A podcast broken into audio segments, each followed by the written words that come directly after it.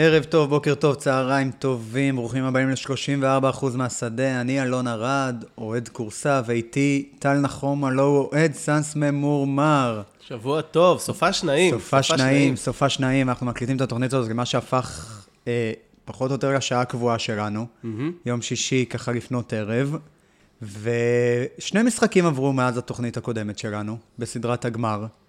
אחד מהם היה משחק-משחק, והשני היה, כמו ששמעתם בפתיח, סטף קרי בדד נגד העולם. העולם.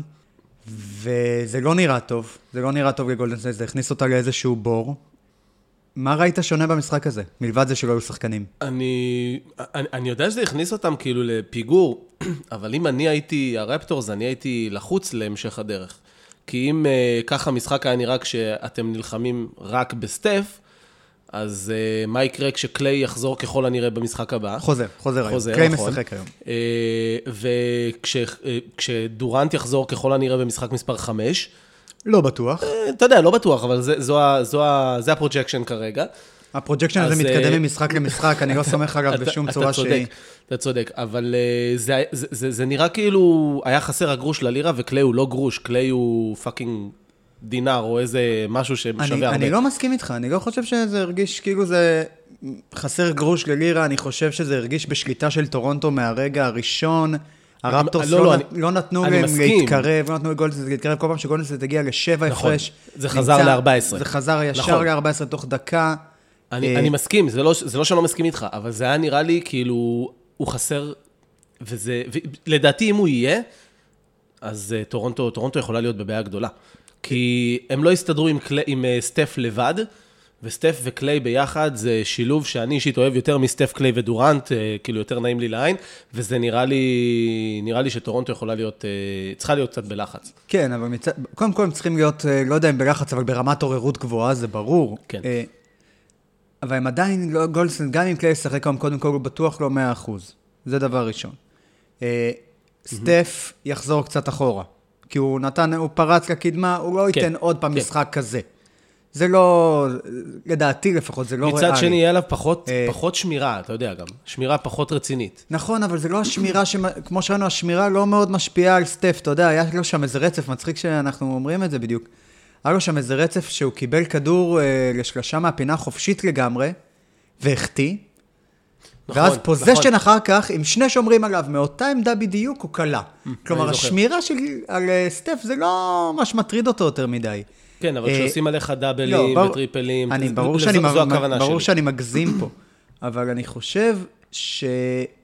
כמובן שקליי הוא תוספת מבורכת, אבל זה עדיין משאיר את גולדן סטייט מאוד מאוד אה, רדודים מבחינת סגל שחקנים. לצורך העניין, אה, הפתרונות של, אה, הפתרונות של גולדן סטייט לאובדן של קבון לוני הם די עצובים. אם אנחנו נראה... נכון.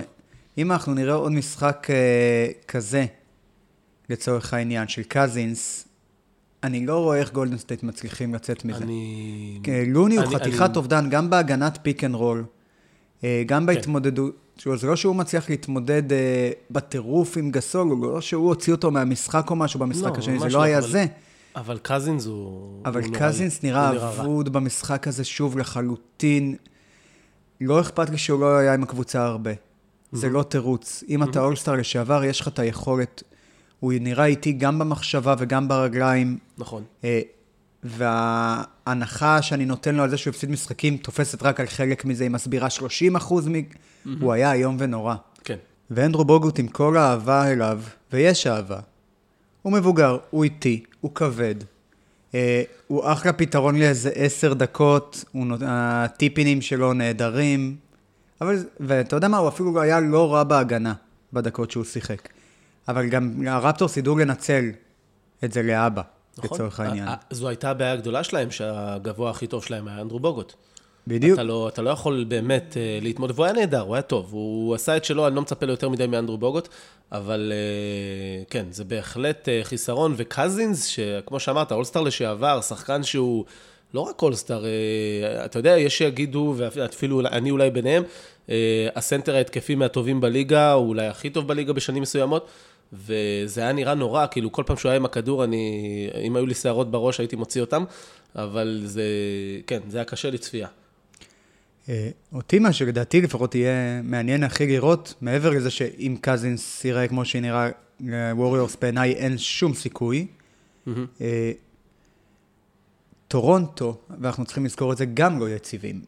הם נראו מצוין במשחק אחד, מצוין במשחק שלוש, משחק שתיים, קייל לאורי נראה על נכון. הפנים, סיאקם היה בינוני, אה, גסול היה איום ונורא במשחק מספר שתיים. יש פה גם שאלה של איזה טורונטו רפטורס לצורך העניין אנחנו נראה. לאורי במשחק השני לצורך העניין, אה, שבו הווריורס ניצחו, אני לא, זוכר לא יודע אם אתה זוכר, הוא יצא בשש עבירות הרי. נכון. אה, מה זה לא זוכר? ראיתי את המשחק אתמול בלילה. אתה רואה משחקים באיחור עכשיו, אה? באיחור גדול, באיחור באיחור גדול. אה, והוא כן, היה שבוע קצת קשה, אבל כן, הוא יצא ממש כמה דקות לסיום. כן, כאילו אבל. הוא, הוא, שיחק, לא, הוא שיחק רק 28 דקות כי הוא היה בבעיית עבירות לכל אורך המשחק. הוא שיחק איום ונורא. לעומת זאת, במשחק הזה, הוא היה מדהים, הוא כנראה השחקן הכי טוב על המגרש, אולי נכון. חוץ מקוואי, נכון. אה, לצורך העניין. אה, הוא קלע 23 נקודות, חילק תשעה אסיסטים, אה, שלט בקצב, בהתקפה כל פעם, הוא זה שנתן את השלשת קלאץ' כמעט כל פעם, כל פעם שגולדן סטייט התקרבה. היה גם איזה מקרה שהוא, אני לא זוכר מי זה ששמר עליו, אחד הגבוהים של גולדן סטייט, והוא פשוט העיף אותו, והשאיר לו אבק מאחורה, אתה יודע, נכנס לסל, זה היה פשוט מדהים, אני תפסתי את הראש ואמרתי, רגע, רגע, מי זה? ואני פתאום קולט שזה קייל לאורי. אה, קשה לפספס, אבל זה היה כזה מפתיע. בדיוק, אה, אז זה מה כן. שאומר, קאי, טורונטו, יותר משהם תלויים בגולדן סטייט, בעיניי. גולדן סטייט גם, שוב, גם עם קליי תומפסון, עדיין פצועה, לוני חסר, דורנט חסר, לא שצריך לרחם עליהם, בסדר, לא מרחמים עליהם פה, אה, אבל ברור שהם לא במיטבם. ואנחנו שוכחים שטורונטו קודם כל כרגע, שזה קודם כל דבר ענק להגיד על טורונטו, בגמר זה היא תלויה בעצמה. כרגע. כרגע. אה, באיך לאורי ישחק. מהמם. נכון. באיך, אה. באיך גסול ישחק ובאיך סיאקם ישחק. קוואי ייתן את שלו, מהמם. לצורך העניין. דני גרין, גם זה מאוד מאוד תלוי. כן. אתה ראית את העניין הזה עם האחוזים שלו מהשל... של- מהשלוש? במשחק השלישי אתה מתכוון? לא, באופן כללי ב finals. קודם כל הוא קלע אה, שישה, הוא קלע- הוא קלע שש שלשות במשחק הזה, אבל מעבר לזה, אה, פרסמו נתון די משוגע, שדני גרין קולע ב finals, בקריירה, 51.6 אחוז מהשלוש. וואו, זה פסיכי. מדהים. וזה מדהים אותי גם לראות, כי בסדרה הקודמת נגד מילווקי, הוא קרא כולה ארבע שלשות, ארבע מ-20 ומשהו, ארבע מ-23. אז איזה דבר מטורף זה פתאום במשחק אחד הוא תופר לך שש שלשות, אי אפשר לסמוך על זה עוד פעם. אה, לא. אה, וטורונטו בעצם צריכה מאוד מאוד לוודא שהיא מכניסה את כולם למשחק, כמו שהיא עשתה במשחק הזה. את המשחק הזה, אה, אם שמת לב, היא פתחה, וזה לדעתי, זה היה הרגע שאני אמרתי, אוקיי, this goes to טורונטו, נכון. וזה היה בערך שתי דקות כבר מהפתיחה, אה, שהם חיפשו כל הזמן, כל הזמן את גסול, את סיאקם, את גרין, ממש חיפשו לעשות את הנקודות, ותוך ארבע דקות של משחק, כל החמישייה של טורונטו כבר הייתה עם נקודות. האחרון שקלע היה קוואי. וזה המפתח בעיניי למשחק של טורונטו. מהמם. במשחק השני, זה שהם הפסידו, קוואי כל ההתחלה הלך לבד. אני לא מאשים אותו על זה, ההגנה של אה, הווריורס נראתה מצוין, חסמה לו את האופציות, בסדר גמור, אבל ברגע שהשחקנים של אה, טורונטו לא נכנסו למשחק, לא הצליחו להיכנס, גסול לא הצליח להיכנס, גרין לא היה מדהים, אה, סיאקם לא הצליח להיכנס למשחק, טורונטו לא הצליחה להציג את המשחק שלה. בעצם במשחק הזה, השלישי, הם חזרו לזה, מההתחלה הם דחפו לשלב את כולם, וזה מה שהוביל לניצחון במשחק. בעיניי, זה גם מה שהוביל דרך אגב לזה שכל אחד מהחמישייה של טורונטו במשחק הזה, אה, קלע מעל 15 נקודות, ומעל 50% מהשדה. ומה שאני בעצם רוצה לשאול אותך פה, האם זה תלוי בטורונטו, השילוב הזה של השחקנים, או שזה עניין של ההגנה של גולדן סטייט? קודם כל, מה שאמרת, אני מניח שלקחת את זה לכיוון של הם הכניסו את, ה... את רוב השחקנים האחרים למשחק. הם דאגו שכולם יהיו במשחק כדי... כי אתה גם רואה את חלוקת הנקודות, אתה רואה את חלוקת הסטטיסטיקה בבוקס, סקור, אה, וזה היה נראה נפלא. אה, וזה, וזה גם חשוב, אתה יודע, היה לי דיון על אה, ניהול משחק עם איזה מישהו אתמול, ואחד הדברים שאמרתי לו זה שמנהל משחק טוב, בעצם גורם לאחרים להיראות יותר ויותר טובים. וזה מה שדאגו שם, מנהלי המשחק נקרא להם, קוואי ולאורי, אה, לדאוג שכל האחרים ייכנסו למשחק, וזה, וזה באמת, באמת עבד. האם זה תלוי בטורונטו? אני חושב ש... קודם כל כן, טורונטו כרגע היא, היא לא פצועה. היא לא... הספסל שלה, אחד, שניים שעולים מהספסל, בין אם זה איבאקה, ון וליט, שהוא נפלא היה עד עכשיו, מאז שהבת שלו, בן שלו נולדו, אה, מה שזה לא יהיה. אה, ו, ו, וזה נותן תפוקה, ון וליט, למשל כשהוא עולה, אז אני, כאילו, זה, זה הבולדוג הזה, ש, ש, שפשוט תוקף. את... אתה חושב, אגב, שהוא צריך לפתוח במשחק הזה, ראינו, בהתחלה הוא לא פתח, גרין פתח את המחצית השנייה, ון וליט פתח באמת כדי לשמור על סטף קרי, אה, שזה התפקיד העיקרי שלו. אני חושב שאתה יודע, if it works, אתה יודע, אם זה עובד, תשאיר את זה ככה. אה, יש משהו שדיברנו בזמנו גם על הקליפרס, שיש משהו בזה שהספסל עולה ונותן איזה בוסט מטורף, אז אם יש לך מישהו שעולה מהספסל ונותן למישהו כמו קרי אה, לעבוד מאוד קשה, זאת אומרת, אין לו מנוחה, קרי שיחק 40 ומשהו דקות, 43, אה, 43 דקות הלילה, וחלק גדול מהם הוא היה נגד ון וליט. וזה פשוט היה נראה יותר קשה מכל דבר אחר. מישהו אמר אה, בדרינגר היום, סליחה שאני מזכיר כל הזמן, מישהו אמר שזה, אם מתיו דלבדובה היה שחקן טוב, אז זה, זה ון וליט, וזה היה ענק, הייתי חייב להזכיר את זה, וזה מזכיר לי מה דלבדובה היה עושה לו באותו גמר, ו... ואתה יודע מה, זה זה, זה. רק שוון וליט הלילה עלה וכלה שלשות, ועשה אתה אומר הלילה, אבל זה היה לפני אה, נכון, שלושה לילות כבר? זה, נכון, במשחק האחרון, סליחה. אה, ו, וזה פשוט נראה נפלא. ואם יש לך אחד או שניים כאלה, איבאקה עם שש חסימות אה, במשחק. ארבע. שתיים זה goaltending שהיו צריכים לפסול לו. נספר, נספר. אוקיי. נספר, בסדר, אתה צודק, ארבע חסימות. תשמע, ארבע חסימות. מהספסל, לשחקן ספסל. לא, אבל השאלה היא, אם ון וליט, כמו שאתה אומר, באמת מצליח לשמור ככה על קרי. קרי קלע ברבע הראשון 17 נקודות. נכון. אולי נכון. עדיף שוון בליט יהיה שם מהרגע הראשון. מצד שני, אם גרין עולה מהספסל, דני גרין עולה מהספסל, לא בטוח שהוא מצליח להיכנס נכון. לקצב ולקלוע. נכון. זה שתי פילוסופיות. קודם כל, אני בטוח שניק נרס מכיר את השחקנים שלו יותר טוב, אה, אבל כרגע זה עובד, אז לא הייתי נוגע בזה. הייתי נותן לקרי, אתה יודע, גם שהתעייף מול, בהתחלה, מול אה, מישהו כמו גרין, אה, ואחרי זה שאתה יודע, יעלה לו, אתה יודע, אתה מתחיל עם גרין, אתה אומר זה לא יכול להיות גרוע, ואז מגיע לך הדבר הזה. זה יכול להיות הפוך, אבל כמו שאתה אומר, יכול להיות שגרין לא, תהיה לו בעיה לעלות מהספסל. אה, משהו שאולי הוא יתרגל לעשות, אה, לעלות בחמישייה, ואולי עכשיו יהיה לו קצת קשה לקבל את זה, אז אולי עדיף לא לעשות שינויים כאלה דרסטיים בסדרת גמר. כל עוד זה עובד. אם זה לא עובד, תשבור את הביצים, תעשה חביתה חדשה. אבל מהבחינה הזאת, אני לא הייתי נוגע, אני נורא אוהב את איך שפרד ון בליט נראה. אבל בגדול, ואמרתי את זה גם בשבועיים האחרונים, טורונטו פשוט מגיעה לטרוף את המגרש. אז נכון, יש כל מיני איבודים מוזרים לשני הצדדים, ואתה יודע, זה נראה כמו... אה, לרגעים זה היה נראה לי שכאילו אני רואה איזה משחק אה, ילדים א' כזה, אה, כי היו איזה מהלכים מוזרים ואיבודים ו... בעיקר בצד של גולדן סטייט. נכון, וקאזין זורק איזה מסירה מטופשת. כן, רואים שהם לא רגילים לשחק יחד. בדיוק, לגמרי. וחלקם רואים שהם לא רגילים לשחק. נכון. בכלל. ופתאום אתה רואה איזה כמה מהלכים והתאבדויות על המגרש, וקרי שקפץ שם על חטיפה בסוף, אה, ואתה אומר, וואלה, זה fucking finals, זה מה שאני רוצה לראות. אה, אז, מה, אז המפתח, אני... מה המפתח בעיניך למשחק היום?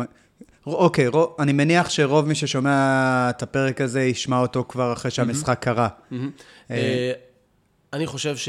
תראה, שטורונטו צריכים לעשות את מה שהם עשו עד עכשיו. הכל אותו דבר, תגיעו לטרוף את המגרש, תעשו אותו דבר, תקוו שהכדורים באמת ייכנסו כמו שזה. אני נורא אוהב את, אה, אמרת, אמרת את זה בהתחלה, הם באמת ערבו את כולם, אבל היה את האקסטרה פאס. כאילו, קוואי עם הכדור, עושה את ה... מחכה שנייה שגרין ייכנס לפוזיציה שלו, משחרר אליו, כל מיני דברים קטנים כאלה. זה הרבה מאוד דברים קטנים, גם היה את ה... במשחק ש... מספר 2, הם איבדו יתרון של מה זה היה, 15, 16 בערך, משהו כזה, הם איבדו יתרון והם הפסידו את המשחק, משהו שנורא מכעיס אותי ברמה כזו. אה, אין ספק שהדברים האלה קורים, אבל אתה יודע, זה, איך אתם אומרים, 11-0 בלי שום דבר, בלי timeout, בלי דברים כאלה, זה מרגיז אותי. אה, ובמשחק הש... השלישי, האחרון, זה באמת נראה שגולדן סטייט מתקרבת, אמרת את זה קודם, בום, מישהו תופר שלשה. אה, כי ההתקרבויות של גולדן סטייט. גם היו מאוד איטיות. נכון. כלומר, גם כשגולדן סטייט עצרה את אה, הרפטורס על אה, לארבע וחצי דקות, היו ארבע וחצי דקות כאלה ברבע השני, גולדן סטייט עצרו את הרפטורס. נכון. אה, על אפס נקודות. גולדן סטייט לא רצה 18-0 כמו במשחק אה, השני, כן. לצורך העניין, אלא קלע ארבע נקודות, דריימון גרין אה, עם סל, סל שדה ושתי קליעות עונשין. כלומר, בגלל שגולדן סטייט יש כל כך הרבה פחות כישרון התקפי נכון. אה, כרגע, אז גם היא לא מצליחה לצאת לריצה. ובעצם זה נתן לטורונטו, לרפטורס, הרבה יותר הזדמנויות להגיב כל פעם שהיא יוצאת לאיזשהו מיני ריצה. כלומר, הצליחו להזניק, קרי הצליח להזניק, גרין הצליח להזניק, לקח יותר מדי זמן להתניע, מישהו תפר את השלשה. אני כן שמתי לב למשהו בשני המשחקים האלה, וזה שקזינס נכנס לבעיית עבירות מאוד מוקדם. במשחק האחרון, אם אני לא טועה, זה היה, דקה, בום, עבירה. גם במשחק שהוא היה טוב, דרך אגב, תוך שתי דקות היו כבר שתי עבירות. ואגב, זה עשה פתח, כי קודם כל ה pick and roll על, אה, על קזינס הוא מאוד משמעותי, קוואי קיבל אותו איזה פעם, פעמיים בתחילת המשחק, פשוט עשה איזה אה, אה, mid range אה, קל, כן. סוויש. אה, אני חושב שזה אחלה מפתח, תתקפו אותו בהתחלה. הבן אדם גם, מכל ההיסטוריה שלנו איתו, הוא בחור מאוד, מתו... שניתן לתסכול מאוד בקלות, אה, וזה זה נראה לי יכול להיות אחלה מפתח, גם אם תכניסו אותו לבעיית עבירות. למשל, ברבע הראשון, תוך 2-3 דקות תדביקו לו שתי עבירות, אז אה, זה יכניס את גולדן כן. סטייט לבעיית גבוהים אה, מאוד בכלל מאוד קשה. מאוד קשה, ג'ורדן כן. בל בכלל אין לו מה לעשות על המגרש בינתיים, כמו שהוא נראה כרגע. אה, אני חושב שזה באמת, כמו שאת ציינת, זה אחלה של מפתחות. אני אוסיף את המפתח של קייל לאורי, שמאוד מאוד תלויים בו. אם הוא, הוא עצמו לא יצליח לשלוט בעצמו וייכנס לבעיית עבירות, גם דרך אגב במשחק השלישי, היה לו פתאום, הוא שמר עצמו בלי עבירות עד אה, סוף המחצית, ופתאום תוך שתיים וחצי דקות לסוף המחצית, תוך שתי דקות בערך, היה כבר עם שלוש עבירות. וואו, כן, לא אה, וזה עם כן. אחת, וזה עם עוד אחת שלא שרקו לו. אה, לצורך העניין. אז השליטה העצמית של לאורי מאוד מאוד מאוד מאוד קריטית לרפטורס בעיניי. אה, ואני רק רוצה לציין ששווה לשים לב לזה, שזה כבר משהו מדהים בפני עצמו, זה שאנחנו מדברים על מפתחות לסדרה בין שושלת הגולדן סטייט ווריורס לבין הרפטורס, ואנחנו תולים את זה ברפטורס. כן, מדהים. וזה כבר, כבר בעיניי מחמאה עצומה לרפטורס. כן, אבל עוד פעם, חצי קבוצה בחוץ בווריורס, אז אתה יודע, זה, זה סוג של מא- מאזן את המגרש. כן, כן, כן, fair enough, אבל כל הכבוד לרפטורס, גם הזדמנות צריך לדעת לקחת. אה, אני רוצה שנמשיך לפה ל trade שהיה לנו אתמול בלילה. אה, רק נעדכן ככה למי שלא יודע את הפרטים בדיוק של ה trade. אה, הברוקלין נטס, אני עדיין צריך להתאמץ כל פעם להגיד ברוקלין ולא ניו ג'רזי. אה, ברוקלין העבירו את אלן קראב ואת החוזה שלו של ה-18.5 מיליון לעונה שמסתיים בסוף העונה הבאה. אה, יחד עם הבחירה ה-17 בדראפט הקרוב ובחירת סיבוב ראשון מוגנת לוטרי ב-2020. כן, בשנה הבאה. אה, ואם זה לא יקרה שנה הבאה, זה יעבור לשנה שאחריה. אה, ולדעתי ככה במשך, אם הבנתי נכון, זה עדיין לא, זה עדיין לא פורסם באופן רשמי סופית, אבל לפי מה שהבנתי ככה, טוויטר wise, זה יעבור ככה שלוש שנים, ואם לא, זה יעבור לשתי בחירות סיבוב שני, אבל מאמין שזה יעבור, כי אה, ברוקלין יגיעו לפלייאוף. כן, שנה הבאה הם כבר יהיו בפלייאוף, זו בחירה של אטלנטה. אה, בתמורה לטוריאן פרינס, אה, ובחירת סיבוב שני ב-2021. אה, כשהסיפור כמובן, הוא לא פרינס, הוא לא אלן קרב, מהמם. למרות ש... נשמע כמו אלן קרב, אלן קרב. אה, למרות ששווה גם לדבר על זה אה, משהו, זה כמובן הסיפור הוא שברוקלין פינתה מקום לשני חוזי מקסימום. אה, אני אגיד את זה ככה אולי עם כוכבית, כי הם פינו מקום לשני חוזי מקסימום כרגע, זה עדיין תלוי. מה, מה באמת תהיה תקרת השכר, אבל כרגע גם זה של חוזי מקסימום, הרי יש הבדל בין חוזי מקסימום של שחקנים עם ותק של 7 עד 9 שנים, ושל 10 שנים ומעלה, שזה 30 אחוז מהתקרת שכר אם אתה 7 כן. עד 9, או 35 אחוז אם אתה אה, מעל 10 שנים. לצורך העניין דורנט, אה, זה כבר אה, מקסימום של 35 אחוז. ככה שאם הם ירצו להחתים את דורנט לצורך העניין, אז הם יצטרכו לעשות עוד איזשהו טרייד, אה, אבל זה כבר שינויים מאוד מאוד קטנים שכנראה לא תהיה להם בעיה לעשות, וזה כמובן הסיפור הגדול.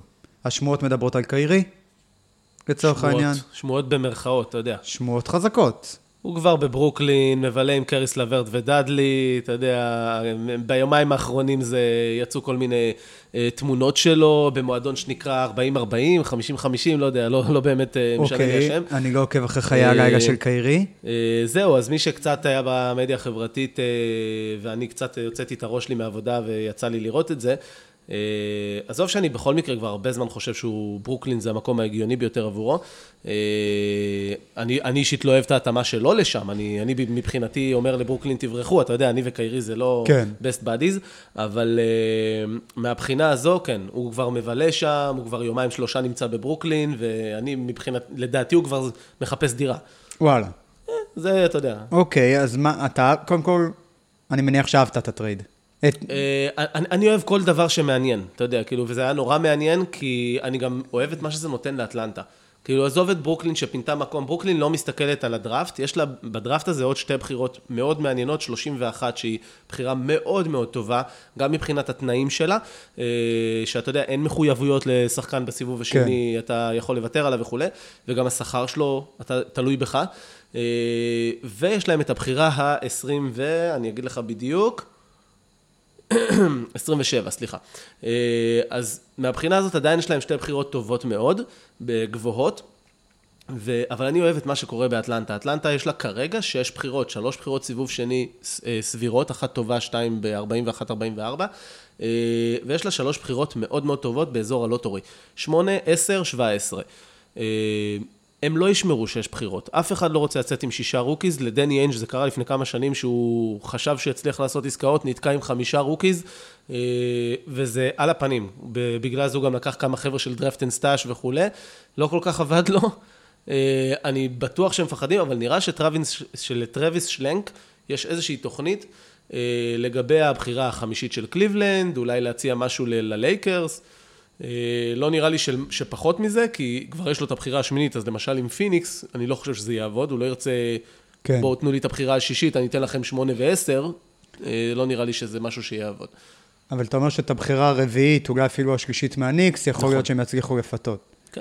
אה, אוקיי, קודם כל, אני, יש משהו שמאוד אהבתי בטרייד הזה, דבר ראשון, קודם כל אני חושב שהוא מצוין לנץ. אלן קראב, לא נתן להם אה, כלום, הוא שחקן אכזבה, נכון. היה פה איזה ש... שהוא משהו אפילו סמלי, דרך אגב, וזה, אני לא יודע אם אה, אתה זוכר, אבל הרי החוזה הענק הזה... הם הציעו. הם הציעו לו. נכון. ברוקלין הציעו לו את החוזה הזו כדי, בתקווה שפורטלנד לא ישוו אותו בזמנו. כן. פורטלנד ישוו אותו בלית ברירה. שנה אחרי זה הם קיבלו אותו. אה, ואז העבירו אותו בטרייד. אגב, זה היה נורא מוזר, כי הוא לא שיחק טוב. תמורת אנדרו ניקולסון, אם אני לא טועה, הוא לא, לא... הוא לא שיחק טוב באותה שנה, והם לקחו אותו בכל זאת. כן, כנראה שמישהו שם מאוד מאוד האמין בו. אה, אף פעם לא כל כך הבנתי למה. אה, איתך. ואז, אה, אבל עכשיו כדי להיפטר ממנו, כן. הם היו צריכים לוותר כבר על שתי בחירות דראפט, כן. של סיבוב ראשון, אהמ. שזה חתיכת מחיר. אמנם זה לא משהו שעכשיו חשוב להם כל כך הדראפט, זה... אבל זה מחיר לא פשוט לשלם זה... על להיפטר. כן, אבל אתה... כמובן אתה שזה צריך... בטל בשישים לעומת מה ש... אם זה, אם זה מה שיגרום לבטלר, סלאש דורנט, סלאש לא יודע מי, להגיע, אז זה מחיר מאוד קטן.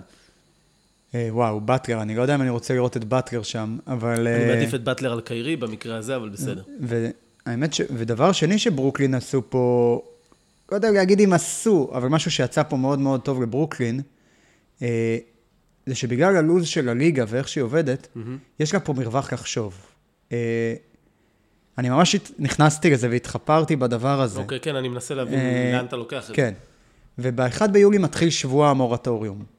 שזה הימים שבהם אה, מותר לקיים רשמית שיחות כן. ולסכם באופן מילולי. Mm-hmm. אה, ברור שזה קורה גם לפני, אבל זה הרשמי. אגב, עכשיו הם, הם הוציאו לפני איזה שבוע הודעה, ליגה, שמותר להתחיל לדבר בשש בערב שלפני. כאילו, אל תתחילו ב-12 בלילה.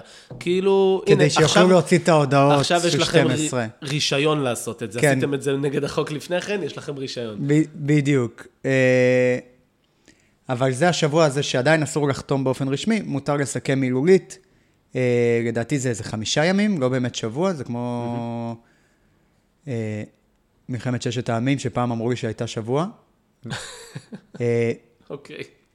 לא יודע כמה, מה, בדיוק לא בדקתי באיזה שעות זה התחיל ובאיזה זה, אבל אנחנו נשאר עם המיתוס.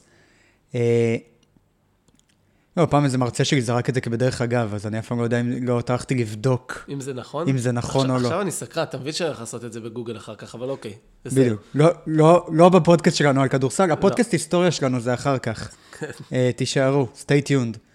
אז uh, בשבוע הזה בעצם אסור אמנם לחתום על חוזים, אלא אם אתה שחקן חופשי מוגבל, uh, ואז אתה יכול לחתום על האופר שיט, uh, או חוזי רוקי מינימום וכאלה, שכן אפשר כן. לחתום בשבוע הזה, לצורך העניין. אז מה זה בעצם נותן לברוקלין, וזה מה שאהבתי? Uh, יש גם את דיאנג'לו ראסל כשחקן חופשי מוגבל. גם אם דיאנג'לו ראסל חותם על הצעה עם קבוצה אחרת, כן. 48 שעות שיש לברוקלין להשוות מתחילות רק בשישי לשביעי. כלומר, יש להם שבוע להבין לאן נושבת הרוח. כן. לראות אם לצד קיירי הם יכולים להחתים עוד מישהו, לצורך העניין, אם מישהו מסכים לבוא, אה, ואז, במידה ולא, ללכת על הנקסט בפין, שזה להשאיר את דיאנג'לו ראסל לצורך העניין. אה, וזה משהו שהוא מאוד מאוד משמעותי, מאשר אם הם היו צריכים קודם להתחייב לדיאנג'לו. אה, ואז להפוך, אז זה גם איזשהו אפקט שיצא טוב אה, מהעסקה הזו. אה, מה אתה חושב על העיבוד של פרינס? אטלנטה מאבדת את פרינס? אני... אתה עוד מאמין בו? אני, אני אהבתי את פרינס כשהוא יצא מהדראפט, אה, אהבתי אותו גם כשחקן בהתחלה, הוא אולי קצת, הוא לא גדול, כמו שהוא לפעמים נראה, אתה יודע, זה, אבל אני, אני אוהב אותו כשחקן ש, של מאמץ, אתה יודע, הוא נותן הרבה אפורט, הוא סך הכל הוא קולע משלוש, הוא עושה מה שצריך, שחקן הגנה לא רע. אה, אני, אני אוהב אותו בסיטואציות מסוימות, אבל אני לא חושב שהוא יישאר בברוקלין הרבה זמן. זה לא שאני עכשיו חושב שברוקלין קיבלו אותו, יגידו לו, בוא, בוא, קח חוזה לשלוש שנים. בדיוק, השאלה אם הוא אה, שווה את החוזה הבא שלו, כי הוא מסיים את חוזה ה rookie. לא. הוא, הוא כאילו 3&D כזה, כן. אבל עם הגנה לא מאוד בדיוק. טובה. נכון. תראה, לאטלנטה הוא לא מסתדר עם ה timeline כל כך, וגם אין להם מה להוציא עליו עכשיו כסף, כשהוא ירצה כסף, ומישהו ישלם לו את זה, סביר להניח, כי הוא לא שחקן רע, אורלנדו בטח אולי תתנה לו איזה משהו, אה, לא יודע, דיטרויט אה, אולי צריכה איזה שלוש, תמיד יש את הקבוצה הזו שמרגישה שיש לה קצת כסף. שתיתן לו אפילו את ה-12 מיליון לעונה גם- של שלוש שנים. גם תזכור שאתה יודע, מגיע סוף הקיץ, וקבוצות שלא עשו החתמות, רוצות להביא איזה מישהו, מי פנוי, בוא נראה, אוקיי, בוא נביא אותו, ניתן לו 10. לא ניתן לו 12, ניתן לו 10, והוא הולך והוא חותם, הוא מקבל קצת כסף. אה, אני לא חושב שהוא שחקן רע, אני חושב שהוא שחקן שתורם לקבוצה, אני חושב שהוא סך הכל שחקן טוב וחכם, אבל אה, לאטלנטה הוא לא התאים. לברוקלין הוא גם לא מתאים, הוא, הוא מתאים לברוקלין, אבל לברוקלין היא לא צריכה אותו. יש לה בקורט עמוס, יש לה אה, שחקני כנפיים. כאילו, אם קיירי יבוא, יש בקורט עמוס, אוקיי? כן, אבל הוא שחקן, של, אה, הוא שחקן כנף. כן, הוא שחקן כנף, אבל עוד פעם, זה, זה, יש שם את קריס לברט, יש, לא חסר שחקנים. ואם אתה באמת בונה על להביא שחקנים אה, מהשוק החופשי, אתה לא תחתים אותו. אתה לא תיתן לו עכשיו עשרה מיליון שיתקעו לך שחקן אחר כן. להביא. אה, יש להם חושב- אותו לשנה, נכון. ייהנו ממנו, ובסוף פשוט... אני חושב שהוא גם אולי יהיה משהו שקשור לאיזשהו טרייד, אה, לאיזה קבוצת פלייאוף יכול להיות, אתה יודע, ככה באזור פברואר, קבוצה שחושבת שאולי צריכה לעבות את הרוטציה שלה באיזה שחקן שיכול לתת דקות חשובות. ומה אה, ברוקלין ירצו בתמורה. כלום, בחירת סיבוב בו- שני, משהו כזה, אבל השאלה. מה העתיד שלו... משהו שגם ככה לא, לא ישיגו מזה משהו, אבל אתה יודע, לזרוק שחקן בשביל כלום. אה, אני אזכיר לך שפי.ג'יי טאקר עבר לטורונטו, פיניקס קיבלה בשביל חודש אחרון שלו בקבוצה, שתי בחירות דראפט, סיבוב שני. הבנתי אותך.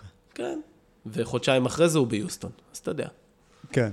טוב, אה, אז אם כבר התחלנו לעסוק בבחירות דראפט ובטריידים וזה, אנחנו באמת יכולים לעבור לחלק השלישי שלנו היום. אה, וזה הדראפט שמתקרב ב-20 ביוני. אה, אנחנו שבועיים מהדראפט למעשה. לא, יותר. לא, שבועיים. שבועיים. שבועיים מהדראפט. זה מתקרב, זה מתחיל להתחמם. אתה עובד על המוק דראפט שלך בטירוף. אני רואה, את, אני רואה את הטבלה כל הזמן, מתקדמת ומתקדמת ומשתפרת, ומתווספים נתונים, ואחוזי שומן, וכמה אצבעות יש לו ברגליים, והאם הם באותו אורך. אם הוא שמאלי או ימני, זה חשוב. לאן זה נוטה, כל זה- מיני דברים זה כאלה. כן. אה, זה כן. אה, לא, תשמע, אני, אני אגיד לך מה, קודם כל הטבלה הזאת תפורסם כמוק דראפט שלי. אה, אני פשוט חושב שאתה יודע, כש, ב, ב, בשנים האחרונות אני אוסף אה, מידע מכל מיני אתרים, והטבלה הזאת פשוט מרכזת את רוב המידע החשוב במקום אחד. אז אני החלטתי שאני ככה מוציא את המוק דראפט שלי השנה, יהיה הרבה יותר נוח לאנשים לראות ולקרוא וליהנות מזה. דראפט. דראפט, והיום החלטנו באמת לדבר יותר על sleepers, על כל מיני שחקנים שיכול להיות שקצת נרדמו עליהם, עומדים קצת להחליק אה, לבחירות יותר נמוכות מבלי ששמנו לב, או שהדעות עליהם חלוקות, אהמ. שיושבים אה, אצל חלק מה scouting במקום העשירי, ואצל חלק אה, פתאום במקום העשרים ומשהו.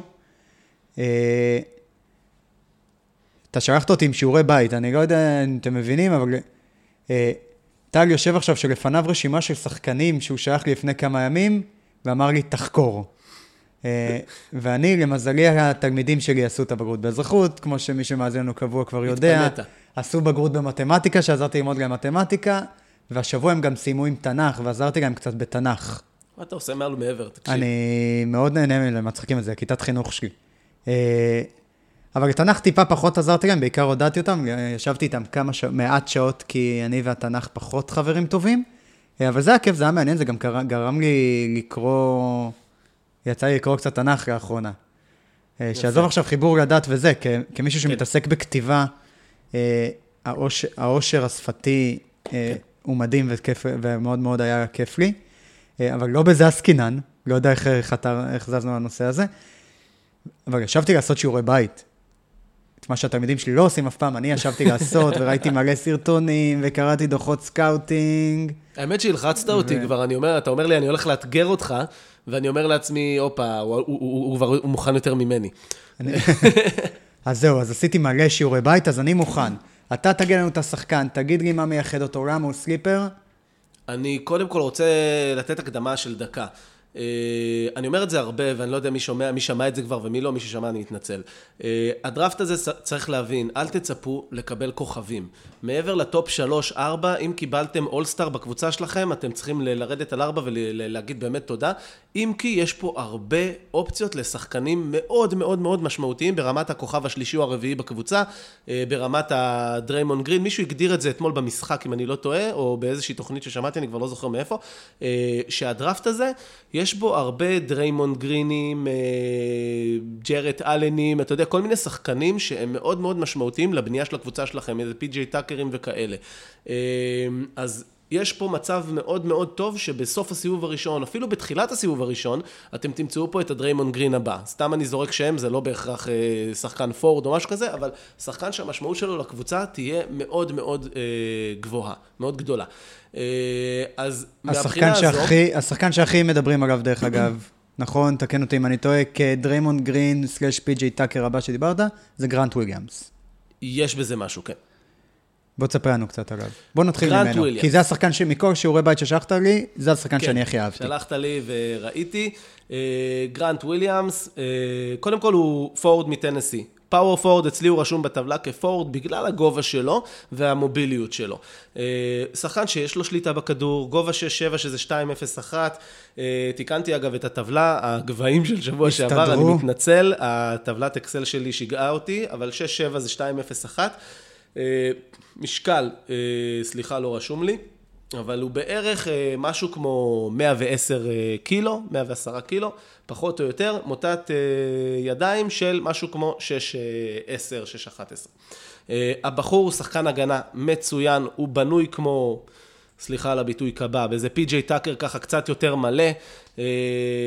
מבחינת יכולות, הוא משחק בערך 32 דקות למשחק, 20 נקודות בטנסי, כן? וקבוצה שהיא מאוד... אה, תוכנית כדורסל מאוד טובה, יש שם שלושה שחקנים שהם פוטנציאל סיבוב ראשון, אה, אחד מהם סיבוב שני.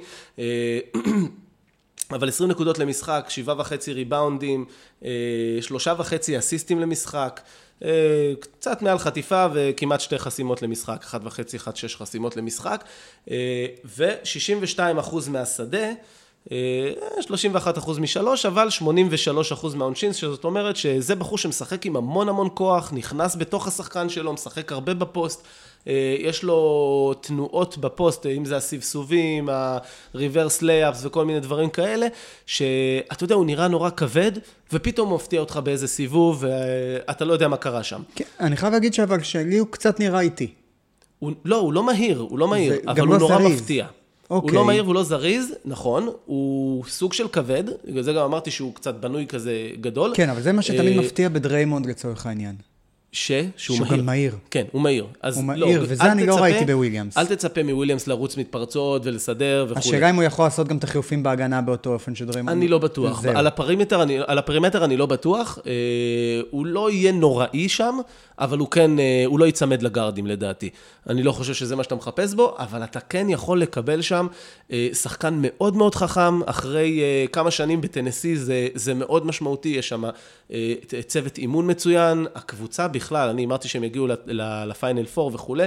אה, כיפית לראות. אה, והוא, בוא נגיד ככה, גם ה-31% מה, מה, מהשלוש, אני לא הייתי משאיר אותו לבד, בוא נגיד ככה, יש לו זריקה טובה. אה, 32, כן. כן, אבל בכל, בכל מקרה, הבחור, כאילו, הוא שחקן מאוד חכם, והוא הוא גם מעיד על עצמו שהוא אולי לא הכוכב הכי גדול, אבל הוא שחקן שתמיד ייתן מאמץ, והוא... אה, הוא, הוא, הוא יהיה משמעותי. זאת אומרת, זה בן אדם שאתה בדקות, יכול להיות שזה הבחור שהוא חשוב לך ברגעים האמיתיים. אז זה משהו ש... שמאוד הרשים אותי, דיברת על הראיון איתו, שהוא מאוד מבין מי הוא.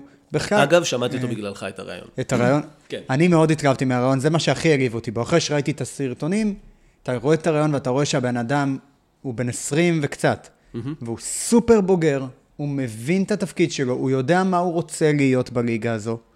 אה, וזה חשוב, עוד מעט אנחנו נגיע לשחקן שלא סגור בכלל על מה הוא רוצה להיות בליגה הזו. אוקיי? אה, הוא מבין מה הוא רוצה, אתה רואה שמדובר פה בשחקן שמוכן לעשות הכל בשביל זה.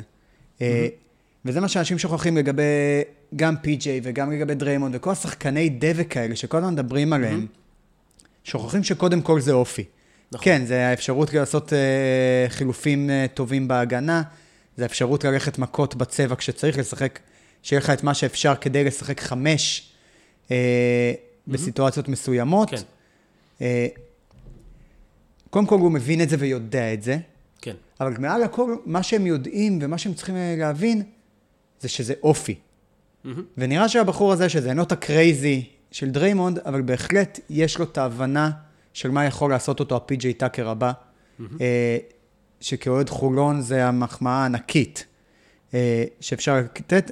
מה שכן מדאיג אותי, אה, הזריקה שלו לא מדאיגה אותי, 32% מהשדה אה, בשביל שחקן כזה. הזריקה היפה זה רק זה עניין של לא לזרוק רע, יותר. גם הוא קולע יפה מהעונשין, כן. באחוזים טובים, אז זה עוד יכול להשתפר.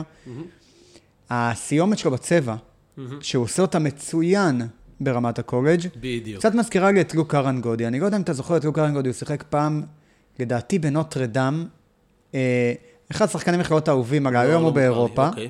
אה, את רוב הקריירה שלו אחר כך הוא עשה כבר באירופה, היה שחקן מצוין, הוא עדיין שחקן אה, מצוין, אבל בקולג' באמת הוא היה מסיים מתחת לטבעת בכל מיני צורות. הוא לא הצליח מעולם לתרגם את זה למקצוענים, מה לעשות, הוא היה נמוך. מדי ו chubby מדי אה, כדי לעשות את זה, וגרנט וויליאמס קצת מזכיר לי את זה, כלומר, כל המובים שיש לו בצבע, אני לא כן. בטוח... אגב, כמה כש- יכולים להיות כשאתה רואה את מתורגמים. זה, אני גם חושב על זה. יש דברים כמו הגנה וכמו כליאה, שאני יודע שיכולים אה, לתרגם את עצמם לרמה הגבוהה. אני מסכים שמול אה, שחקנים כמו מיילס טרנר, רודי גובר, או לא יודע מה, לא בטוח שכל הספינים האלה יעבדו. אבל אני אוהב, קודם כל גרנט וויליאמס אצלי כרגע באזור ה-20 זהו, זה מה שרציתי לשאול אותך, איפה הוא אצלך? כי, תראה, ב"דה רינגר שמו אותו ב mock ב-20, אה, ESPN שמו אותו ב mock האחרון שלהם ב-32, אבל בריאיון אה, שהחבר'ה שעושים את זה, של ג'ונתן גבעוני ומייק שמיץ, אם אני אומר את השם שלו נכון, אה, הם דיברו עליו גם ב- בתחילת ה-20. כן. גם אצלך הוא שם? אצלי כרגע הוא 21, שוב, אני עדיין עובד על זה, זה בתקווה יצא בשבוע הבא, אה, אבל מבחינת ה... קודם כל, אני מאמין בו בגלל האפורט, בגלל כל המ... ה- הלב והמאמץ. אני חושב שזה שחקן שתהיה לו קריירת NBA. אני לא בטוח לגבי, באמת, כמו שאתה אומר, ה... היכולת שלו מתחת לסל. יש לו יכולת פוסט מטורפת לרמת הקולג', ואני מודה שכשאני רואה אותו, וראיתי הרבה משחקים של טנסי, כי נהניתי מכמה שחקנים שם, היו שם שלושה פרוספקטים שראיתי, עם אדמירל סקופילד וג'ורדן בון, אה, ואני מסתכל ואני אומר, גרנט וויליאמס קצת קטן, הוא 6-7. אה, שזה סבבה, זה לא נורא בגלל הגודל שלו. הוא יודע ליצור קצת את הרווח עם הגוף, הוא משחק מאוד חזק והכל, אבל השאלה היא, זה טוב לקולג', האם זה טוב ל... באמת, כמו, כמו שאמרתי קודם, ימצא את עצמו אה, ליד אה, רודי גובר, או לא יודע מי. האם זה באמת יעבוד ברמה הבאה? אני לא בטוח. אני באמת לא בטוח. אני כן בטוח שאתה תקבל ממנו את המקסימום בכל ערב, ו... וזה עוד פעם, זה משהו שמאפיין הרבה שחקנים בדראפט הזה. אני מאמין בו בגלל האופי שלו. לגבי ההתקפה שלו מתחת לסל, אני לא סגור עליה. אוקיי, אה, שווה להוסיף גם בדרך אגב פה, אני רק אגיד, אה, שה-3.2 אסיסטים שלו הם מאוד מרשימים אותי. כן. לעמדה שלו, הרבה פעמים הוא תופקד בטנסי, ממה שראיתי, אה, די כמרכז ההתקפה וכעושה נכון. משחק, שזה דבר מאוד מאוד טוב- מעודד לגבי האינטליגנציית משחק שלו, אבל בואו נמשיך ממנו. צריך אגב, שנייה, לחדד מה שאמרת עכשיו, שרכזים לא מביאים הרבה אסיסטים. אז אין, אין פה איזה רכז עם עשרה אסיסטים חוץ ממורן שמגיע לאזורים האלה, כן. אבל אין הרבה רכזים שבאמת נותנים יותר מחמישה-שישה אסיסטים, ככה שכשבא לך פורד עם שלושה אסיסטים למשחק, זה יפה מאוד. כן, זה, זה המון, ועוד מעט אנחנו נראה גם כאלה שהם בדיוק הפוך. כן. אה, אני יכול להוביל אותך לשחקן הבא או שאתה רוצה? אני כבר יודע למי אתה רוצה ללכת, גש. בוא, תגיד לי מי אני רוצה ללכת. כי אתה הזכרת אותו קודם. אז לא עליו דווקא. אה, לא עליו, אוקיי, אה, לא, אבל בוא נדבר עליו, יאללה, זה שחקן שאני יודע שאתה מאוד מאוד אוהב. אני, אני אוהב אותו בגלל השיגעון איתו. אנחנו אוקיי. מדברים על קווין פורטר ג'וניור. אה, אוקיי, חשבתי שאתה מדבר על רוי האצ'ימורה, אה, לא, סליחה. לא, לא, לא, אז אתה הזכרת קודם איזה שחקן שלא. סגור אה. על עצמו. אה, כן. אה, אז הנחתי שאתה מדבר על קווין פורטר ג'וניור מ-USC. דיברתי על קווין פורטר ג'וניור. בוא נדבר עליו. אני מת על הסיטואציה שלו. אני מת עליו. אז בוא, בוא אה, קודם תן לנו את ה basics לגביו. יופי, אז דיברנו עליו בשבוע שעבר, אני לא יודע מי ששמע, לא שמע. קווין פורטר ג'וניור אצלי מדורג לא נמוך, אה, אם כי אני, אני מודה שהוא ירד בשבוע האחרון, בגלל השמועות שקליבלנד אכן אה, רוצה, חמה מאוד על ג'רד קולבר. אז קווין פורטר ג'וניור, רגע, תנו לי, תן לי להגיע אליו. קווין פורטר ג'וניור הוא second guard מ-USC, הוא בן 18, אולי קצת יותר עכשיו. אה, שנה אחת בקולג' כמובן, freshman, גובה 6, 5 וחצי כזה, שזה מטר 96 וחצי. אה, מוטת הוא ידיים... כבר בן 19. מה זה? הוא כבר בן 19. אוקיי, אז הוא כבר בן 19. אה, מוטת ידיים 6-12, אוקיי? זה וואו. ב... סליחה, אה, 6-11. אוקיי. אה, כן, לא, זה... לדעתי, דרך אגב. גם צריך לדעת, תלוי איפה בודקים. זה מה combine. זה מה combine? זה מה combine. אוקיי. אני, אני לא מעדכן את המשקל, גובה וכאלה עד ה combine, כאילו, הבנתי. אוקיי. אה, אז אה, בין 6-11 ל-7. כי אני קראתי, זהו, אני קראתי 6-9, אבל אם אתה אומר, אה, אני קורא מולי 6-9, אבל אם שלך זה מה combine, המשכנו עם ה combine. זה, זה מה combine, אז אני מניח ששלי קצת יותר. אה, אני אלך שוב על משהו שאתה פחות אוהב, אחוז שומן 5.1, אני מאוד אוהב את הנתון הזה. סך הכל הבחור הזה הוא, כשאתה רואה אותו משחק, מבחינת יעילות הוא אחד השחקנים היותר יעילים בקולג', אה, אבל המספרים שלו לא אומרים את זה. תשע וחצי נקודות, ארבעה ריבאונדים, 1.4 אסיסטים, זה כל כך לא מרשים. מה מה יעיל? האפקטיב פילד גול שלו לא מאוד גבוה. לא. לא רע, מהמם. אבל לא מאוד גבוה, אז מה... הפרי ת'רול שלו? 51 אחוז מהשדה, אה, 41 אחוז משלוש. אבל רק, על והעונשין- שיש- אבל רק על 68 זריקות. כי הוא לא... אה, זה דבר אחד. דבר שני, ורגע, רגע, רגע, אתה אמרת עונשין ואז התרחקת לא, לא, לא, מה- אמרתי, אז אבל העונשין... ואז התרחקת מהמיקרופון. נכון, נכון. הוא קולע 52% מהעונשין. אוקיי, אבל שחקן ש... תראה, קודם כל, הכל תלוי סיטואציה, בסדר? אני חושב... העונשין הוא לא תלוי סיטואציה-. אתה צודק, אבל סיטואציה בקבוצה, מנטלית, מה שלא יהיה. אני יודע, בן אדם שקולע 41% משלוש, אני לא חושב שהוא יקלע רע מהעונשין בהמשך. מצד שני, בן אדם שקולע 41% מהשלוש על 68 זריקות קולע בעונה, זה לא... אז בוא תן לי לספר לך על זה העונה. בטווח טעות. אז תן לי לספר לך על זהו, העונה. זה משהו שחשוב לדבר. עליה. קווין פורטר שיחק חוד- חודש וחצי, ואז נפצע. הוא נפצע במה שהיה נחשב בון ברוז, אה, אני לא באמת יודע מה קרה שם, כי שום דבר, אף אחד לא דיבר על זה. אבל דווח כבון ברוז, היה אמור להיות בחוץ בין שבועיים לשלושה, חזר אחרי חודש וחצי כמעט. אה, כשהוא חזר, הוא אמר שהוא לא מתכוון לשחק, אה, שהוא הולך לעשות את מה שבולבול עשה בעצם, ולהתכונן לדראפט. פשוט מאוד, הוא אמר, אני הראיתי מספיק, אני הולך לדראפט, עזבו אותי, כולם יודעים מה אני שווה, אני אבחר בסיבוב הראשון, אין לי מה לסכן את עצמי. ואז היו, הוא רצה לחזור, היו כל מיני בעיות של אליג'ביליטי, שוב, משהו שלא חלקו איתנו, מה הייתה הסיבה בדיוק? המכללה החליטה שלא מגיע לו לשחק. בין אם זה בגלל ציונים או בעיות אה, משמעת, אני לא יודע, כי באמת לא אה, חקרתי, ניסיתי, חיפשתי, לא באמת מצאתי אה, מה הייתה הסיבה, אבל העובדה בשטח היא שתוך שבוע, שבועיים הוא חזר לשחק, והוא שיחק מהספסל. עכשיו, שחקן שהולך בסיבוב הראשון, בדרך כלל לא אמור לפתוח בספסל, בטח לא כשהוא השחקן הכי טוב בקבוצה שלך. אה, צר לי, אני, כאילו, יש להם איזה, את אה, שיר שם, שבאמת, אה, סליחה, לא בלק שיר, בוטרייט, אני מתבלבל בין השניים, שבאמת היה נהדר שם במכללה השנה, והיה באמת, הוביל אותם בנקודות אחרי שגם קווין פורטר כבר לא שיחק. אבל הבן אדם, אתה יודע, אני כל, ששב, כל יום, כל פעם מסתכל לראות עם כל משחק שלהם, אם הוא עשה משהו וכולי, פתאום אני רואה שהוא עלה לאיזה 13 דקות, ל-9 דקות, ל-18 דקות. זה לא, זה לא מה שהוא אמור לקבל. אז הייתה לו שנה מאוד מאוד מוזרה, אה, ואף אחד לא יודע באמת למה. יחד עם זאת, כשאתה רואה את השחקן הזה משחק, אתה לא יכול להגיד לי שהוא לא נראה פיזית ועם התנועה שלו, כמו שחקן שיכול להיות אולסטאר. אני אגיד לך מה הדאיג אותי. אה, דיברת על התנועה שלו. השוטינג פורם שלו הזוי לחלוטין. Okay. אוקיי. כלומר, אתה, אני לא יודע אם זה דווקא מפתיע אותי שאותך זה לא הטריד, כי אתה לרוב שם לב לדברים האלה מאוד. אז אני אגיד לך ש... הוא אוסף את הכדור וזורק אותו כאילו מהגרון, mm-hmm. משחרר אותו כאילו מאוד מאוד, הוא אוסף את זה סביב הגרון שלו, אה, משחרר אותו מאוד נמוך, mm-hmm. וגם ככה הוא לא איזה שחקן מי יודע מה גבוה. אה, ואני מבין שיש לו כוח מתפרץ, והוא אתלט, כל זה אני מבין. Mm-hmm. זה, זה משהו שהטריף אותי. אז, אבל זה לא צריך להטריף אותך כשזה בן אדם שיודע גם ליצור את הספריישן הנחוץ.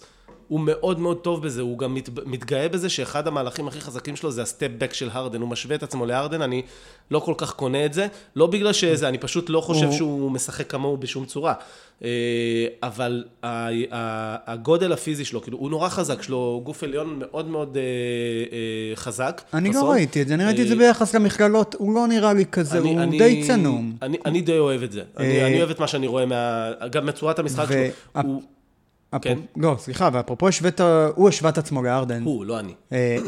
וזה משהו שלקחתי גם מהראיון איתו, שהראיון איתו, סליחה, היה מטריד בטירוף. אני מבין את זה. יש, עשו איתו ראיון בקומביין. נכון. הבן אדם נשמע, תסלח לי, דביל גדול. הוא מדבר על זה שהוא רוצה להיות סטף קרי, הוא רוצה להיות קוואי, הוא רוצה להיות ארדן, הוא בטוח שהוא יהיה מועמד לרוקי אוף דה עיר, אבל גם לשחקן ההגנה, תוך כדי. הוא all over the place, ואתה עכשיו, אני כבר יודע מה אתה תבוא ותגיד, תגידי, הוא ילד. הוא ילד, הוא בן 18 וחצי, הוא בן 19, סליחה כבר. הוא עדיין, יש לו לאן איזה. נכון. אבל אני מתעסק עם ילדים בגילאים האלה כל חיי. כן. נו. יש כאלה שהם דיבילים, סליחה על המילה, אבל אתה רואה את הפוטנציאל, אתה רואה שזה שובבות של ילד. אני חושב לעצמי, אם התלמידים שלך שומעים את התוכנית שלנו. אה, אני יודע כעובדה שלפחות אחד, שניים כן. אוקיי. אה, אבל יש ילדים שהם דיבילים, נכון. אבל אתה רואה שזו שובבות נעורים. שאתה רואה שהם צריכים להתבגר, הם יתבגרו ויהיה בסדר. ויש כאלה שאתה אומר, אני דואג לו. נכון. אני לא בטוח שהוא יהיה בסדר. Mm-hmm. הוא משהו שם מעורער... אני מסכים. הרבה יותר עמוק. אה, ושוב, אני לא מתיימר, אבל יש לי איפשהו טעין לזה, ומהכמה דקות שראיתי ומהסיפורים שיוצאים עליו, שוב, זו התרשמות נכון. מאוד ראשונית, הוא מדאיג אותי, ואני, אם אני קבוצה, לא בטוח שהייתי לוקח את הסיכון הזה, כי בעיניי, ה-best case scenario שלו, זה, זה כוכב של קבוצות קטנות. אוקיי. כלומר, mm-hmm. ובשביל זה, mm-hmm. הוא לא שווה את הבעיות שלו. הוא לא שווה את הבעיות שנשמע... אצלי הוא בחירה 18 כרגע. ב-18 הוא שווה. אוקיי. לצורך העניין. אני יכול להגיד לך שאני... אני, אני, אני אגיד לך, כל מה שאתה אומר זה נכון, וזה בדיוק מה שאני אומר על קווין פורטר. הוא שווה הימור, אפילו בבחירה גבוהה, אני, אני אגיד פה שהוא אצלי היה מקום חמישי. הוא היה אצלי מקום חמישי כי אני יודע מי קולבר, אני יודע מי הוא, אני יודע שהוא יהיה טוב גם, אני יודע שהוא יהיה מצוין. אבל הוא יכול להיות ממש טוב. מצד שני הוא יכול להיות גם גרוע, הוא יכול להיות גם מאוד לא רלוונטי ותוך שנתיים שלוש לצאת מהליגה. מישהו זוכר את ארצ'י גודווין? לא. עכשיו, אני, אני אומר, לא, ברצינות, יש לו בעיות. אף אחד לא יודע אם יש לו בעיות נפשיות, כי יצאו כל מיני שמועות של ה-eligibility וכל הסיפור שלה. כן.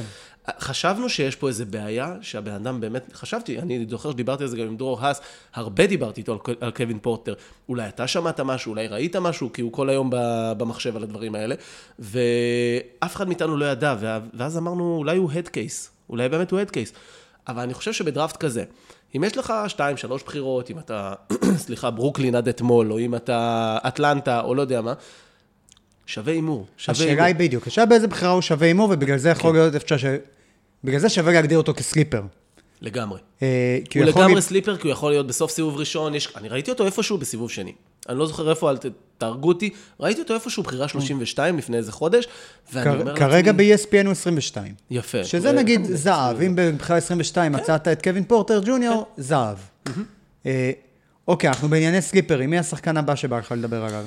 אה, אני, אני רוצה בוא לדבר נגיד, על קח איזה... בחשבון שיש לנו זמן לעוד איזה שניים, אולי שלושה שחקנים. אז תן לי להסתכל. אני יודע שדיברנו על, קווי, על אה, קמרון ג'ונסון, אה, אני- אני רוצה לדבר על ניק קלקסטון, אם לא אכפת. אבל נתחיל, נדבר עליו ראשון. אוקיי. ניק קלקסטון, אה, שחקן שמבחינת, אה, קודם כל שחקן מג'ורג'יה, הוא ביגמן שלהם, הוא לכאורה שיחק פאוור פורד, יכול לשחק חמש, אה, ב-NBA זה קצת תהיה בעיה כי הוא מאוד מאוד רזה. אה, הוא שוקל 98 קילו על אה, 2.16, כאילו, זה, זה, שלצורך השוואה, אדם מסוים אמר לי היום שהוא שוקל 97 או 8 קילו, אדם מסוים, אדם שיושב מסוים שיושב מולי, ומה הגובה שלך? מולך, מטר 83, 4, משהו כזה. יפה, אז יש לו עליך בחישוב מהיר, גרמים. מעל, גרמים מעליך ומעל 30 סנטים? בסדר, חכה, תכף אני אוכל פיתה. אה, זהו, אבל תשמע, הס- הסקיל לבל שיש לבחור הזה, הוא שחקן שנה שנייה, הוא לא איזה ילד שנחת עכשיו מהתיכונים וקיבלת ממנו איזה small sample size. הקפיצה שלו מעונה ראשונה לעונה שנייה מאוד מאוד גדולה, אבל צריך לזכור שהוא שיחק 14 דקות בעונה ראשונה, ועכשיו הוא משחק 32 דקות כמעט. הוא מצטייר כ... אני אגיד את זה בסוג של סלנג, וואחד סליפר, אולי הסליפר. מהסיבה הפשוטה שהוא יכול להיות שחקן הגנה מדהים, שתיים וחצי חסימות למשחק ה-30 דקות. אה, מבחינת אה, מוטת ידיים 7.25, כאילו 7.2, אה, שזה מאוד מאוד יחסית גבוה לפאוור פורד. אה, הסטטיסטיקה שלו היא 13 נקודות, כמעט 9 ריבאונדים, שתי חסימות וחצי למשחק, חטיפה. אה, 50% מהש... מהשדה, האחוזים שלו כן, האחוזים שלו לא משהו, אבל צריך לזכור שזה לא איזה בן אדם, איזה קלעי, לא מישהו ש... שיתבקש אה, לתת, אה, לעשות score. אה, הוא היה יותר rim protector, שחקן הגנה, אבל יש בו כמה דברים מאוד מאוד מושכים. אחד, הוא switchable על כל עמדה. זאת אומרת שהוא יכול לשמור על רכז, על איזה, אני מגזים עכשיו עם סטף קרי, בסדר? אבל על רכזים של המכללות הוא שמר בצורה טובה, אם היה חילוף, לא הייתה בעיה. יש לו את האפשרות לחסום mid range, שזה מאוד קשה, אתה יודע, אני רואה כן. שחקנים שהולכים reverse, אתה יודע, הם הולכים אחורה כשהם שומרים על איזה אה, אה, שחקן נמוך מהם, פתאום הוא עולה ל mid-range, הבחור מגיע. אה, ו... אני טועים, אבל כשאתה לוקח בחשבון, כשאתה מדבר על זה שהוא יכול לשמור כל עמדה, אם הוא יכול לשמור סנטרים. אה, אוקיי, אוקיי, אז, אז אני הוא- מודה אתה- שזה עדיין לא שם. צריך להבין שגם הוא כל כך רזה. נכון. זה ברנדון אינגרם, אה, כן, במקרה כן, אתה הטוב. צודק, אתה כלומר, צודק מהבחינה הזו. צריך להבין שאני, הפחד שלי לגביו, אה, וברגע שרואים אותו, אתה יודע, קוראים עליו דוח scouting, כן. הוא זה נשמע מדהים, זה נשמע אש. נכון. ואז אתה רואה את המשחק שלו קצת, אה, והוא נראה כל כך רזה, וזה מרגיש שסנטרים חזקים יעשו עליו בית ספר, יעשו בו שמות, יתעללו בו. אה, מהבחינה הזו, והפחד שלי זה שהוא לא יצליח, בגלל שהוא כל כך נכון. דקיק ב frame נכון. שלו, אה, אני מפחד שהוא לא יצליח בכלל להעלות משקל. כמו שלצורך אני, אני, העניין. אני לא, אני לא לא חושב שיש שזאת לו איך תהיה לו להעמיס בעיה. משקל ושרירים שם. אני, אני מבין מה שאתה אומר, אני חושב שהוא, שזאת תהיה אחת המשימות הגדולות שלו, אבל שים לב שאמרתי בהתחלה, אני לא שם אותו כסנטר, אני שם אותו כפאור פורד, ואצלי כרגע הוא הולך לפורטלנד. זאת אומרת שהוא ישחק אחרי, אה, ליד אה, מישהו כמו נורקיץ'. הוא לא יהיה החמש, הוא יהיה הארבע בעיניי. והוא יהיה סוויצ'בול, והוא ייתן להם אה, זה, ומה שאני, מבחינת ההגנה, אני יודע, אתה, אתה מצד שיש שם גם את קולינס, אתה לוקח אותו כקולינס, קקסטון ו... תראה, קולינס משחק שם חמש. ואת איך קוראים לו? סקנטר? לא, קנטר. אני לא לוקח לא אותו חושב בחשבון, ברח לי הבחור שגם קולע שלשות פה, ו- מאיירס לנרד. את אני, חושב שהגיע הזמן אה, לתת ללנרד ללכת. אה, אני לא חושב? שהוא... בסדר, אבל אתה יודע, יש. תמיד יש טריידים, תמיד יש את האפשרויות. כן. אני לא חושב, אני תמיד חשבתי שהקבוצה הזאת צריכה קצת רוע. ואוקיי, השנה ראינו קצת יותר מהם, אני לא מדבר על השנה, אני תמיד, שנים אני אומר ש... קקסטון זה רוע? הוא חלש. קלקסטון, עזוב, אבל מבחינת מנטליות, ברגע שהוא יעלה גם את המשקלים האלה, זה ייראה אחרת. אבל אם הוא יהיה לך. אותו כארבע, אבל חשוב. להגיד שאם, לא, אני לא, אוקיי, לא אתה יודע, לא רוצה שאני. אגיד ברגע, אתה רוצה שאני אגיד אם, בסדר. אם הוא יעלה את המשקל הזה, ובבחירה 20 ומשהו, מה זה, 24, 25, אני, אני, אני מוכן אוקיי. להמר על הדבר הזה. הוא גם אה, בן של שחקן עבר, שנבחר על ידי פיניקס. אה, לא שיחק בפיניקס.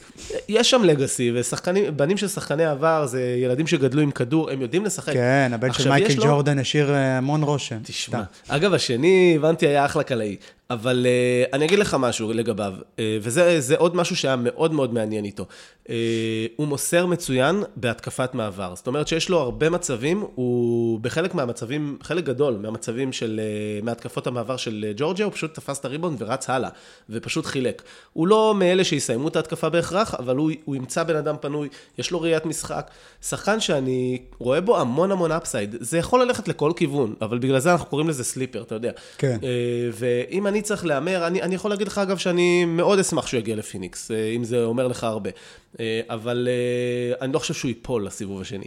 לא, קשה להאמין. בדיוק. אה, טוב, בוא נעבור ממנו לעוד אה, שחקן, אני רוצה הפעם לבחור. יאללה, shoot. ברשותך. אה, מטיס טייבול. טייבול. לא כל כך sleeper. אה, למה לא sleeper? לא sleeper, כי אנחנו יודעים מה אנחנו מקבלים. אנחנו יודעים? אה, אז זהו, שהוא תיאום מסקרן רצח, ועל זה רציתי לדבר איתך. כן. אה, אתה יודע מה, בוא קודם תן את הנתונים שלו מהטבלה, ואז אני אגיד לך מה...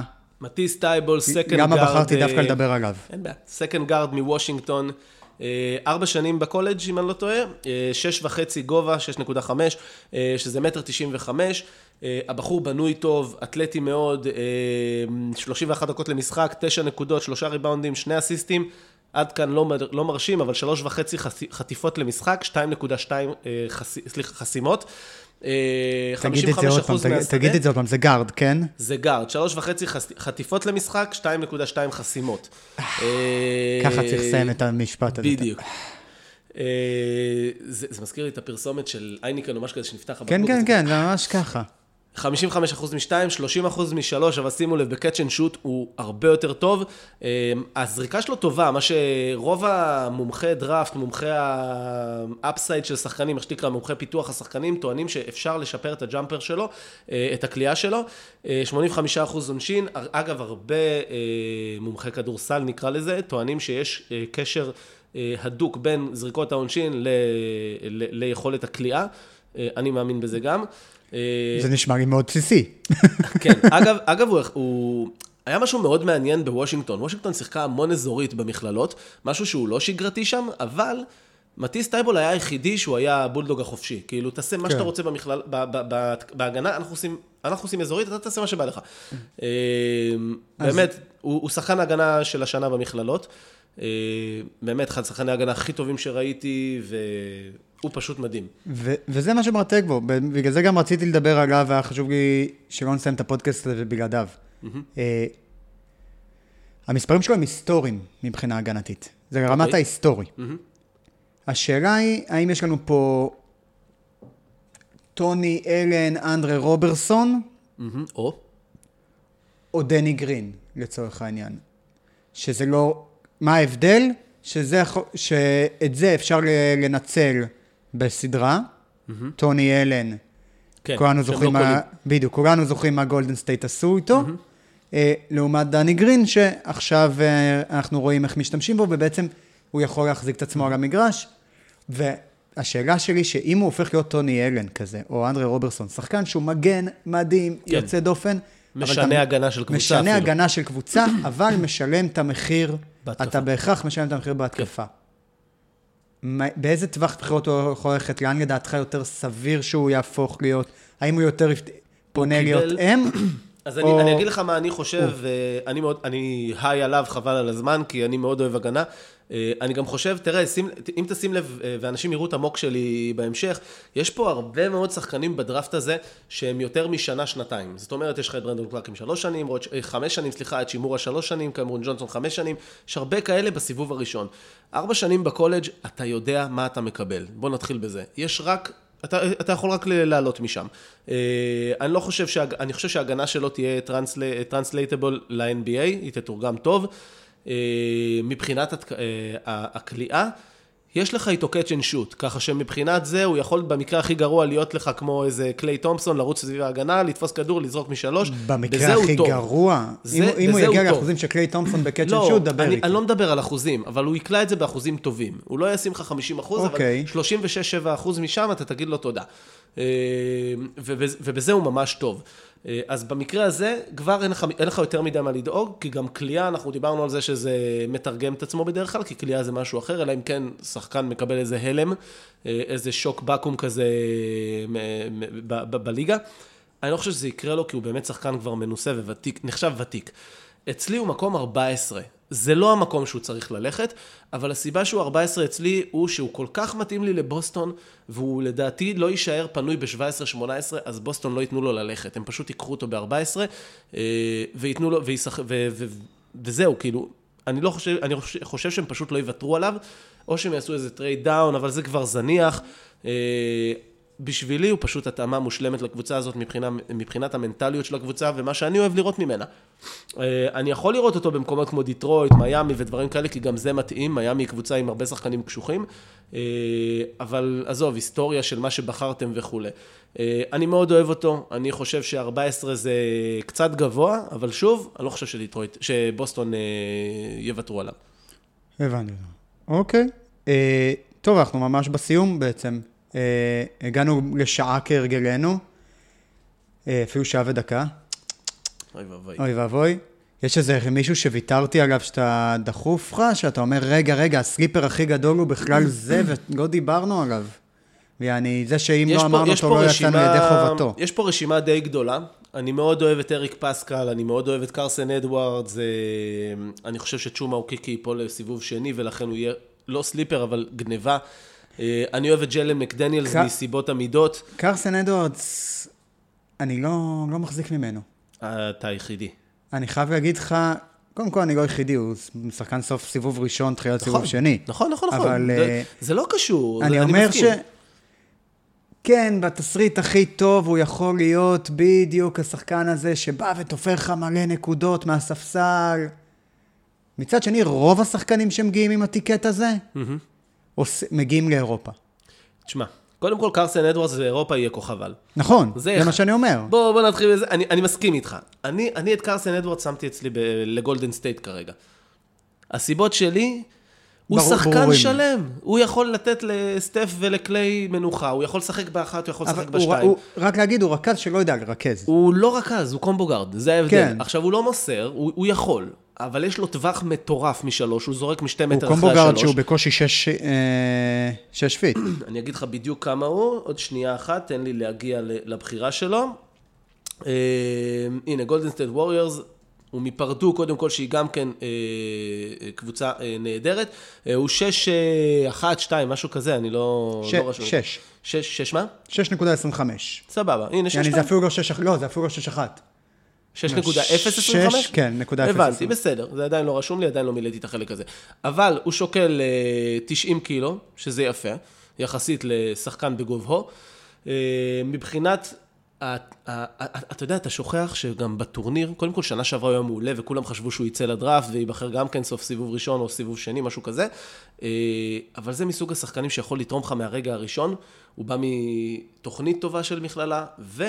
הוא כלה שני משחקים, הוא, קודם כל הם עברו שלושה סיבובים בטורניר והם עברו קבוצות טובות, ובמשחק אותו, הראשון אני זוכר והשלישי, אותו בפרדו, זה דווקא אחד השחקנים היחידים פה שראיתי משחקים שלמים שלו. הוא כלה אין זה. 42 נקודות במשחק אני הראשון לא אומר- ובשלישי. אני לא אומר שהוא לא סופר דופר מרשים, אני אומר שזה שחקן, שאחד, זה, זה סוג שחקן, שאחד לעשר הופך להיות אה, לו וויליאמס, ותשעה שחקנים הופכים, מגיעים לאירופה. אז אני ממש, אני חושב שהוא רחוק מלהיות לו וויליאמס, אבל אני חושב שהוא יהיה backup ל, לשנים רבות בליגה, שזה, בסדר, זה מה של וויליאמס, אבל מבחינת סוג השחקן של כן, כן. וויליאמס. אה, אני חושב שהוא אחלה spark plug, קשה לא, לשמור על עליו זה כי אני הוא מדבר, קטן. על מישהו שמגיע. מהספסל ותופר כן, נקודות. כן, לא, אני מבחינת תנועה ודברים כאלה, אני גם חושב לא שוויליאמס יוצר יותר טוב, אבל אני כן חושב שזה בחור שיש לו טווח מטורף משלוש, הוא קולע מטווח קרי, קוראים לזה היום, אה, והוא פשוט יכול להתפוצץ עליך בכל רגע נתון, והוא ייתן אחלה דקות מנוחה ל- ל- ל- לבק- לבקקורד שלך. זו הדעה שלי. אוקיי, טוב, אז בואו נסיים עם קרסן אדוארדס, ונסיים את הפודקאסט שלנו להיום. חבר'ה, אה, שיהיה אחלה, אחלה, אחלה, אחלה שבוע, ויאללה ביי.